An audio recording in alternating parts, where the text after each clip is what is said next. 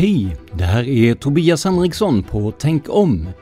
Nu finns det ett nytt sätt att stötta oss direkt via Acast. Följ länken i avsnittsbeskrivningen eller gå in på supporter.acast.com/tankom. Tack för ditt stöd.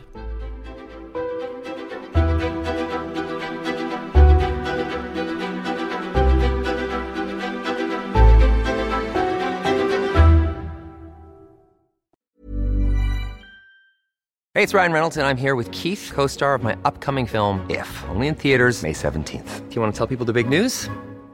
All right, I'll do it. Sign up now and you'll get unlimited for $15 a month and 6 months of Paramount Plus Essential Plan on us. Mintmobile.com/switch.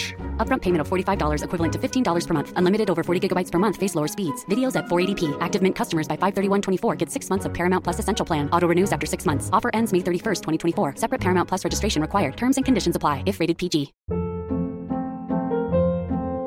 Hold up. What was that? Boring. No flavor. That was as bad as those leftovers you ate all week. Keke Palmer here. And it's time to say hello to something fresh and guilt-free. Hello Fresh. Jazz up dinner with pecan-crusted chicken or garlic butter shrimp scampi. Now that's music to my mouth. Hello Fresh. Let's get this dinner party started. Discover all the delicious possibilities at HelloFresh.com. Millions of people have lost weight with personalized plans from Noom. Like Evan, who can't stand salads and still lost 50 pounds. Salads generally for most people are the easy button, right? For me, that wasn't an option. I never really was a salad guy. That's just not who I am. But Noom worked for me. Get your personalized plan today at Noom.com. Real Noom user compensated to provide their story. In 4 weeks, the typical Noom user can expect to lose 1 to 2 pounds per week. Individual results may vary.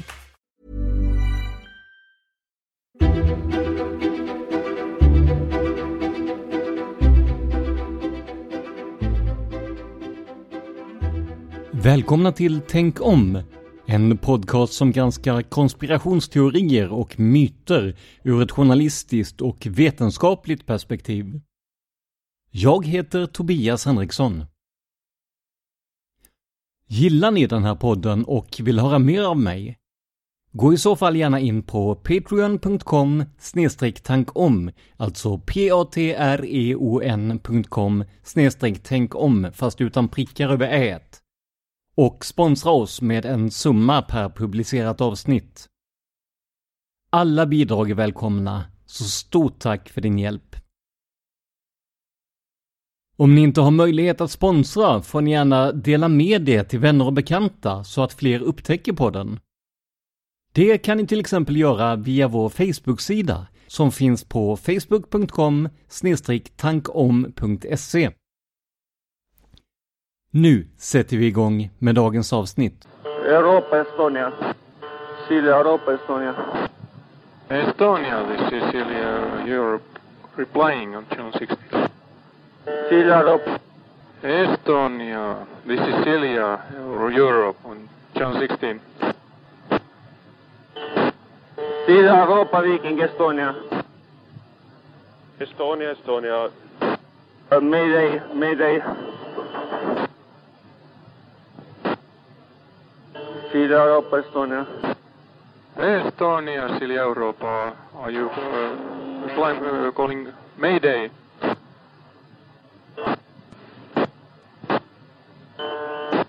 Estonia, what's going on? Can you reply? Strax efter midnatt den 28 september 1994 inträffade den värsta fartygskatastrofen i svensk historia, när MS Estonia sjönk på sin färd mellan Tallinn och Stockholm. Med sig i djupet tog hon 852 av de 989 personer som fanns ombord vid tillfället. Ganska snart efter katastrofen började rykten florera om vad som egentligen orsakat förlisningen. Visst, det var hårt väder. Men det hade det varit tidigare utan samma resultat. Och vi kommer att se att misstankarna inte blev mindre ju längre tiden gick. Men vi återkommer till det. Vi börjar istället med den officiella versionen om vad som egentligen hände. För att förstå den kommer vi också att titta lite på själva fartyget och dess historia. För MS Estonia byggdes nämligen redan 1980 under namnet Viking Sally och trafikerade Stockholm, Mariehamn och Åbo. Fram till olycksnatten 1994 hade hon haft ett stort antal ägare, bland annat Silja Line och Est Line, där den senare ägde henne vid olyckstillfället. Om ni lyssnar via Acast kan ni nu se en bild på Estonia strax efter sjösättningen, men då under sitt ursprungliga namn Viking Sally. Estonia var något av Estlands stolthet och deras länk till väst. Est Line satt en ära i att alltid hålla den utsatta tiden och körde därför Estonia väldigt hårt, även om vädret egentligen inte tillät det. På olycksnatten hade det varnats för vindar upp till 25 meter per sekund, vilket är mycket men inte exceptionellt för den här rutten. Men det hårda vädret tillsammans med en del andra misstag bäddade för katastrofen, enligt den officiella utredningen. För redan i hamnen i Tallinn borde man insett att något var fel. Där hölls nämligen en inspektion för att utvärdera dess sjövärdighet. Inspektionen gjordes under ledning av Svenska Sjöfartsmyndigheten och uppdagade en stor mängd brister. Bland annat ersattes inte otäta lister med nya. Man reparationssvetsade på egen hand, tätade läckor i fören med trasor, slog ut och in låsbultar med slägga när de kärvade och så vidare. Inspektionen visade på ett 15-tal anmärkningar, varav 5 var så allvarliga att de inte borde få lämna hamnen innan dessa var åtgärdade. Men som vi alla vet gjorde de det i alla fall. Förutom de här bristerna hade färjan dessutom lastats ojämnt, vilket gav fartyget några graders slagsida åt styrbord, alltså åt höger i färdriktningen. För att kompensera detta fyllde man ballasttankarna på barbord sida och tömde dem till styrbord. Det innebar att när katastrofen inträffade och färjan började luta åt barbord så kunde man inte kompensera upp det. Estonia körde med 14 knops fart i det hårda vädret och många av passagerarna kände hur fartyget slog mot vågorna. Enligt den officiella rapporten ska bogvisiret, alltså porten längst fram på den här typen av fartyg, gått upp av det hårda vädret, varpå det strömmade in vatten på bildäck och bidrog till att Estonia sjönk. Sverige befann sig vid den här tiden mitt i ett regeringsskifte där Carl Bildt skulle lämna över statsministerposten till Ingvar Carlsson. Redan dagen efter olyckan sa Bildt i en intervju, citat: "Jag anser att vi ska göra mycket stora ansträngningar för att bärga de omkomna, vilket av hänsyn till inte minst de anhöriga är någonting som jag ser som mycket, mycket viktigt. Och det har vi diskuterat hur det arbetet ska inledas." Slutcitat. Notera att Bildt alltså talar om att bärga kropparna, inte om att lyfta upp hela fartyget. Hans efterträdare Ingvar Carlsson sa dagen efter, citat: "Jag anser att alla ansträngningar måste göras för att få upp fartyget av hänsyn till människor som redan drabbats hårt.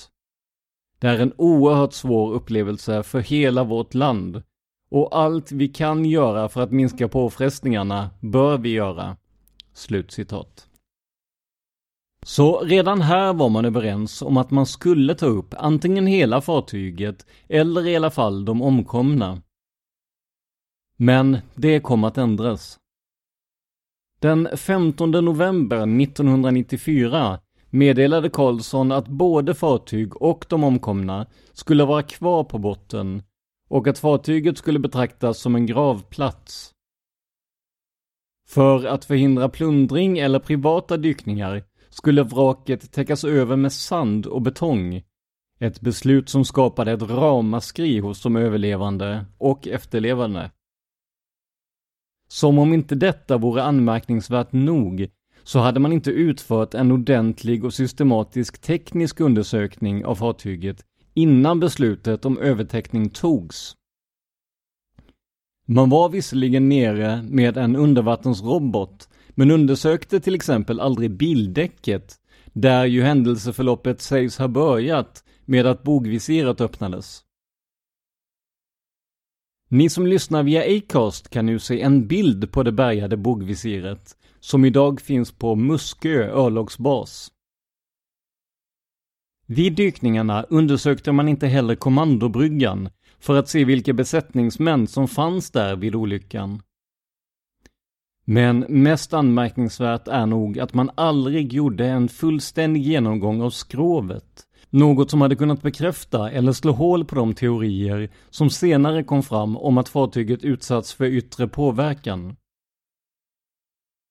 Istället verkade man väldigt intresserade av att hitta en viss attachéväska i en viss hytt enligt filmerna. Varför? Det är det fortfarande ingen som vet. Den övertäckning som vi pratade om innan stoppades 1996 efter hård kritik från anhöriga. Men gravfriden behölls och det är än idag olagligt att dyka på platsen för vraket.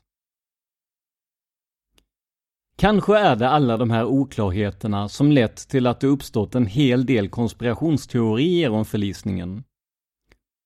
Vi ska titta på dem strax. Men först vill jag påminna om tidsandan som rådde 1994. För bara 3 år tidigare hade Estland blivit självständiga från Sovjetunionen, som i sin tur upplöstes i december 1991. Nu var det lättare för folk att resa till och från det tidigare så stängda östblocket. Men samtidigt fanns det en politisk spänning där man ville få bättre koll på exempelvis vad det forna Sovjet hade för militära system. Så det var spänt mellan öst och väst på den här tiden. Och det är också det som gett upphov till en del av konspirationsteorierna. Bland annat fick SVT-journalisten Lars Borgnäs ett samtal från en källa som påstod att Estonia sänkts medvetet med hjälp av torpeder, eftersom det material som påstods finnas ombord inte fick nå väst. Källan sa att han, mer eller mindre av en slump, fått läsa en hemlig utredning om förlisningen som bara några få personer kände till. Givetvis kan det här vara det man i dagligt tal kallar för toktips, men ibland finns det ju en sanning i rykten. Lars bestämde sig för att se om så var fallet. Innan vi fortsätter vill jag verkligen rekommendera Lars Borgnäs bok Nationens intresse, som sätter fokus på bland annat Estonia-katastrofen. Den ligger också till grund för mycket av dagens avsnitt. Och ni som lyssnar via Acast kan se en bild på boken nu. Jag rekommenderar också Borgnäs program i Uppdrag granskning om Estonia. Några av de programmen kommer ni att få en sammanfattning av nu. För det där med att saker skulle ha smugglats på Estonia var ett rykte som kom från flera håll och som aldrig tycktes ge med sig. Vissa påstod att smugglingen styrdes av den svenska militären. Andra menar att det var organiserade kriminella. Och fram till att Lars Borgnäs började rota i det här var det bara rykten. Men inte länge till. För 2004, 10 år efter katastrofen, blev Borgnäs uppringd av en tullintendent med 38 år inom tullen. Han hette Lennart Henriksson och delar för övrigt namn med min far. Han berättade att det var något som han ville ha sagt om Estonia nu när det gått 10 år. Och om ni har Acast kan ni se en bild på tullintendent Lennart Henriksson nu. Lennart var orolig att han skulle bryta mot tystnadsplikten. men hade förstått att den inte gällde om han beordrats att begå tjänstefel. Och det var precis vad han ansåg. 2 veckor innan katastrofen blev Lennart uppkallad till sin närmsta chef, Stig Sandelin. Tillsammans skulle de gå upp till Inge Lindunger som var chef för östra tullregionen.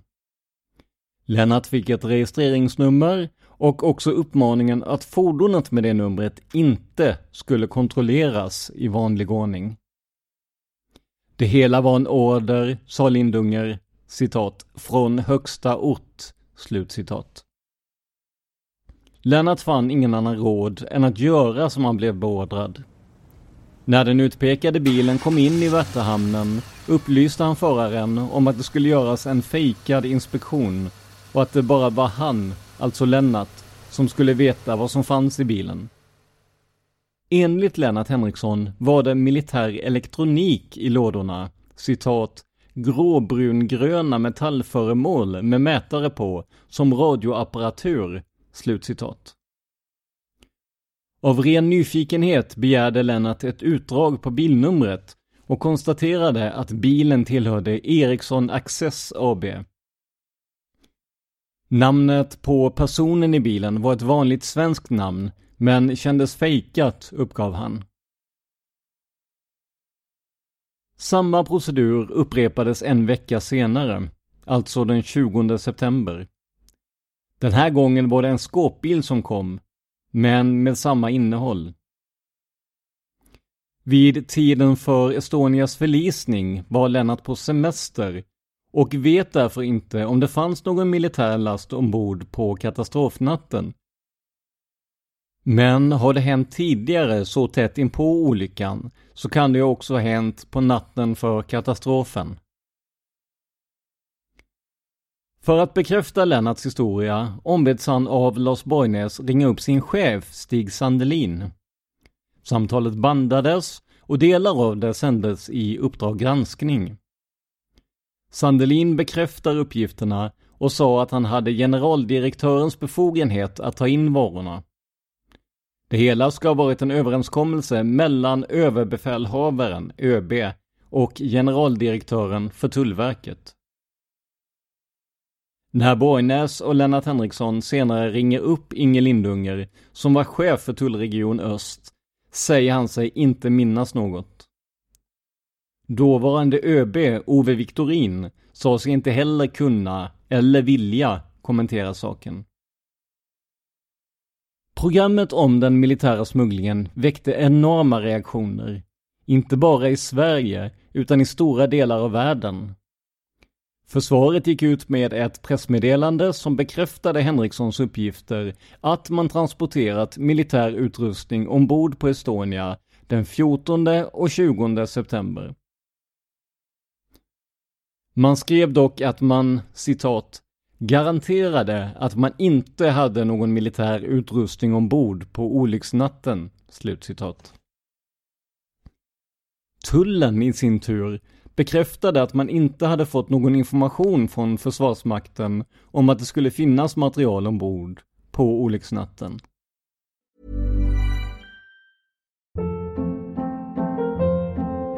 Hold up. What was that? Boring. No flavor. That was as bad as those leftovers you ate all week. Keke Palmer here. And it's time to say hello to something fresh and guilt-free. Hello Fresh. Jazz up dinner with pecan-crusted chicken or garlic butter shrimp scampi. Now that's music to my mouth. Hello Fresh. Let's get this dinner party started. Discover all the delicious possibilities at HelloFresh.com.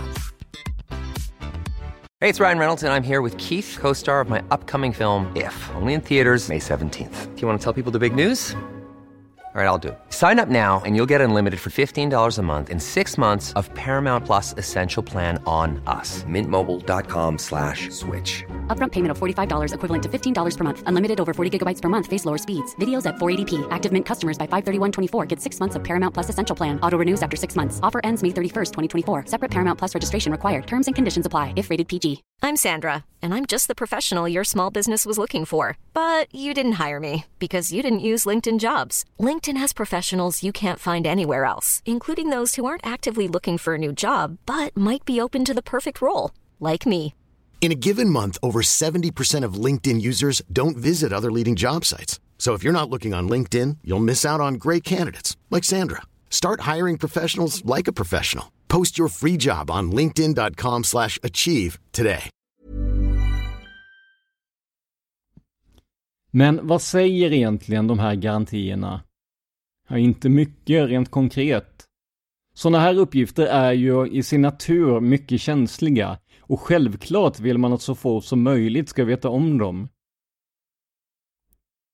När man nu överbevisats om att det fanns militärt material ombord bara veckor innan förlisningen låg det såklart i försvarets intresse att säga att det inte fanns någon militär last ombord på katastrofnatten. Allt annat hade varit ett politiskt självmord. Dessutom menar personer inom försvaret att sådana här aktioner ofta sköts på need to know basis.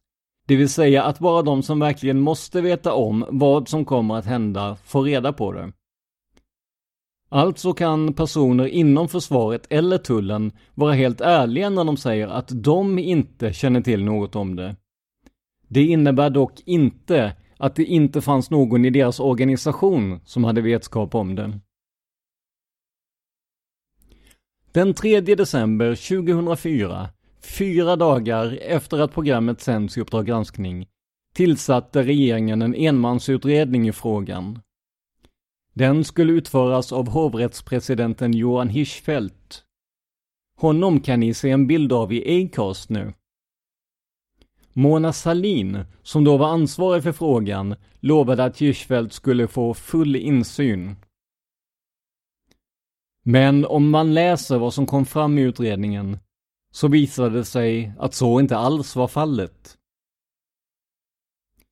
Hirschfeldt berättade att han tagit del av det specialavtal som gällde införseln. Det hade ingåtts 1992 mellan de dåvarande högsta cheferna för tullen och försvaret, generaldirektör Ulf Larsson och dåvarande överbefälhavare Bengt Gustafsson. Den innebar en generell överenskommelse om underrättelsesamarbete. Man skulle alltså kunna genomföra införsel av särskilt sekretesskyddat material med förenklad tullklarering, alltså utan förtullning. Avtalet från 1992 var uttryckt i allmänna termer. Inget var sagt om vilka transportmedel det gällde. Estonia var alltså inte specifikt nämnd, sa Hirschfeldt. Han tillade att det bara var, citat, en mycket begränsad krets av personer inom de båda myndigheterna, slutcitat, som känt till överenskommelsen och som varit delaktiga i det särskilda förfarandet. Så det fanns ett avtal alltså. Så långt verkar allt klart. Men om vi tittar på några andra formuleringar i rapporten så undrar man hur mycket insyn Hirschfeldt hade. Så här sa han vid en presskonferens om rapporten. Citat. I de 2 följande styckena konstaterar jag att det inte har framkommit några uppgifter som gett mig anledning att anta att Försvarsmakten transporterat försvarsmateriel med Estonia vid något annat tillfälle än de här båda under september månad. Och inte heller att FMV, Försvarets materielverk, skulle ha gjort något motsvarande. Slutcitat. Det här är väldigt vaga formuleringar. Anledning att anta låter som att han inte får tillgång till allt material och själv tvingas dra slutsatser som kan vara riktiga, men också felaktiga. Hirschfeldt är som sagt jurist och han vet hur man väger orden på guldvåg. Vad han egentligen fick ta del av eller inte vet vi inte. För Hirschfeldt själv vill inte uttala sig om det och kan påstå att han brände materialet till utredningen efter att den var klar. Alltså kan man inte heller titta på detta i efterhand. Huruvida den mer hemliga delen av militären som till exempel KSI, kontoret för särskild inhämtning, kände till operationen eller rent av skötte den, framgår inte heller. Det är en möjlighet som man kan fundera på om nu införseln var så pass känslig som den tycks ha varit. Men tillbaka till frågan i titeln. Hur sjönk MS Estonia? Det enkla svaret är att vi egentligen inte vet. Tror man på den officiella versionen så var det alltså bogvisiret som gav vika och släppte in vatten på bildäck. Det fick färjan att kantra och sedan sjunka. Ledande experter i och utanför Sverige var överens om att man behövde göra en grundlig genomgång av vraket för att se vad som hänt. Om inte annat så för att se till att liknande olyckor inte händer i framtiden. Men den svenska regeringen sa nej med hänvisning till gravfriden och som vi nämnde tidigare har ingen fullständig utredning av vraket och dess skrov gjorts. Det försökte dock den tyska journalisten och dokumentärfilmaren Jutta Rabe göra. Henne ser Acast-användare en bild av nu. Hon och hennes team dök ner till vraket och undersökte det grundligt. Man gick till och med så långt att man tog med sig en bit av skrovet upp för att se om den kunde påvisa rester av sprängmedel. En av teorierna som fanns var ju att Estonia antingen sänkts medvetet eller haft en last med explosivt innehåll som av misstag antändes. Den här delen av skrovet ska, enligt Rabe, ha uppvisat ett hål som kan ha kommit ifrån en sprängning. För flera överlevare sa ju att de hört kraftiga smällar innan fartyget började kantra. Kan det ha varit explosioner? Eller var det helt enkelt ljudet som uppstod när bogvisiret gav vika? Under alla omständigheter togs bitarna från skrovet in på analys. En del av de experter och laboratorier som Rabe anlitade menade att det fanns spår efter en explosion i metallen. Men resultatet ifrågasattes, bland annat eftersom ett tyskt laboratorium menade att det fanns en osäkerhet i slutsatsen. Rabe menade också att man upptäckt ytterligare ett hål i skrovet, delvis dolt under en sandhög. Dessutom menade hon att det fanns spår på botten som visade att någon form av undervattensfarkost varit framme vid vraket. Ingen sådan aktivitet är dock känd eller har erkänts av de inblandade länderna. Så vad vet vi egentligen, så här 25 år senare, om varför Estonia gick till botten? Och vilka konspirationsteorier är egentligen rimliga? Låt oss börja med att sammanfatta kända fakta. Fartyget kördes hårt, även i grov sjö, och ett flertal brister påpekades innan den sista resan mot Stockholm påbörjades. Dessutom var alltså Estonia fellastad. Den officiella förklaringen är att bogvisiret gav vika, vilket gjorde att vatten kom in på bildäck och fick fartyget att sjunka. Det här är såklart en möjlig teori, kanske till och med en sannolik sådan. Men det är ju det som hände efteråt som gör att man blir misstänksam. Rykten om sprängningar, jakten efter en väska i en speciell hytt, löftena om att ta upp de avlidna för att sedan tvärvända och vilja täcka över skeppet.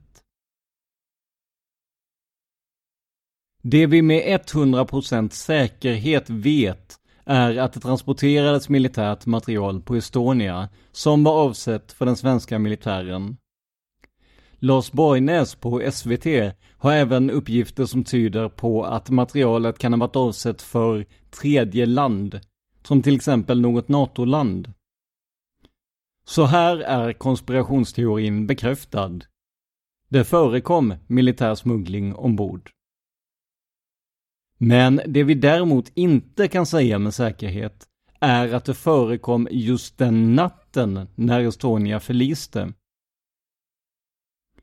Självklart kan man ha misstankar, men vi har inga handfasta bevis som pekar i den riktningen. Och frågan är väl om vi någonsin kommer att få det. Det enda vi med säkerhet kan säga om den natten är att alla ansvariga inom Tullverket och försvaret tycks ha ett beklagligt dåligt minne när det gäller den här saken. Jag tycker att det är troligt att det transporterades militär utrustning på Estonia även natten för haveriet. Men det går alltså inte att bekräfta. Men var det något i lasten som fick fartyget att sjunka? Nej, inte om man får tro de officiella versionerna. Men å andra sidan, om det inte var något konstigt med förlisningen, varför försökte man inte göra sitt yttersta för att ta reda på vad som egentligen hänt? Varför sa man först att de döda skulle tas upp för att sedan vilja begrava vraket i betong? Mot den officiella versionen står såklart alla rykten och tips om sprängningar som kommit från överlevare, tipsare med mera. Den teorin stärks också av Jutta Rabes undersökning som vi pratade om nyss. Där sades man ju kunna se rester av en explosion. Och om det var ett eller flera hål i skrovet som inte rapporterades, var kom de ifrån? Bidrog de till olyckan? Hålen skulle kanske kunnat uppstå när Estonia landade på botten. Men det vet vi ju inte.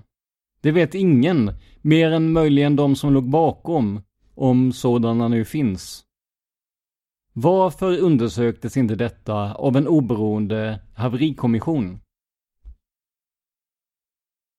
Så konspirationsteorin om att Estonia sänktes genom annans handaverkan går inte heller den att bekräfta eller dementera, även om det finns uppgifter som kan tala för att det var så. Den fråga som jag funderat mycket på är varför man i alla fall inte bärgade de omkomna.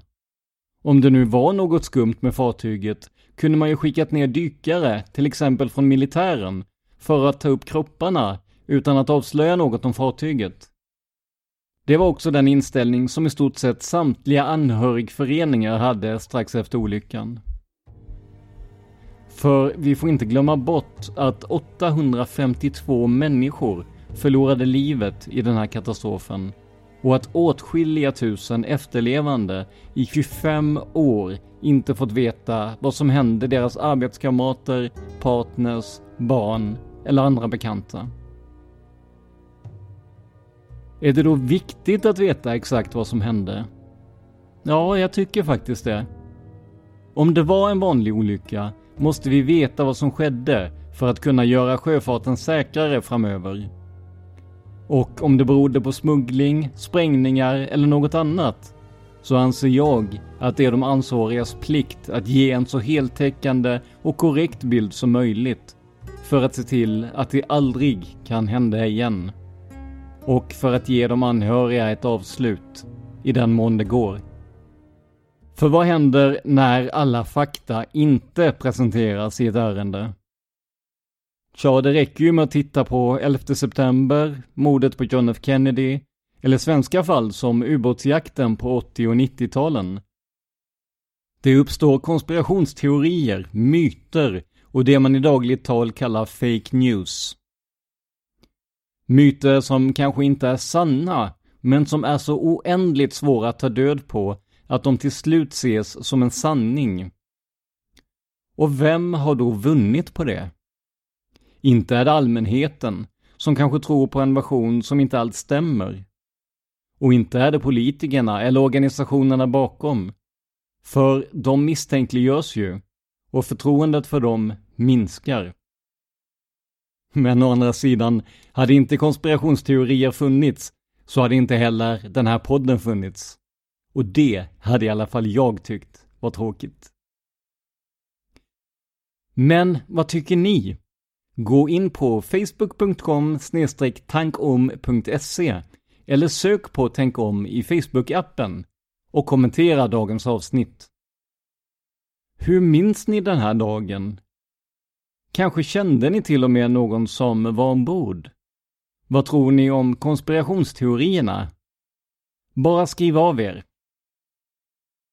När det här spelas in i april 2019 har det varit problem att få upp aviseringar när någon kommenterar. Men jag ska försöka att gå in så ofta som möjligt och svara er så att vi kan hålla diskussionen vid liv. Ni kan också följa oss på Instagram. Där finns vi under företagsnamnet PRS Media, ett ord, små bokstäver. Och som jag sagt innan, den här podden överlever med hjälp av reklamintäkter och donationer. Så om du har möjlighet får du gärna gå in på patreon.com/tankom och donera en summa som podden får per publicerat avsnitt. Och bland dem räknas alltså inte eventuella bonusavsnitt in utan bara fullängdsavsnitten. Om ni hellre vill donera en engångssumma via Swish så går det också bra. Kontakta mig i privat meddelande på Facebook för att få numret. Tusen tack för ert stöd. Det här var Tänk om, som görs av mig, Tobias Henriksson, på PRS Media. För att läsa mer om mig och mina projekt, gå in på prsmedia.se. Källor i det här avsnittet var bland annat boken Nationens intresse av Lars Borgnäs samt Uppdrag granskningsprogram om militär smuggling ombord på Estonia. Ni hittar länkarna till källorna i avsnittsbeskrivningen. Låten i vårt intro och efter avsnittet heter Life Decisions och görs av Remember the Future. Övrig musik och ljudeffekter levereras av Epidemic Sound. Till sist, ett stort tack till Acast som distribuerar den här podden. Och stort tack för att ni lyssnar på Tänk om.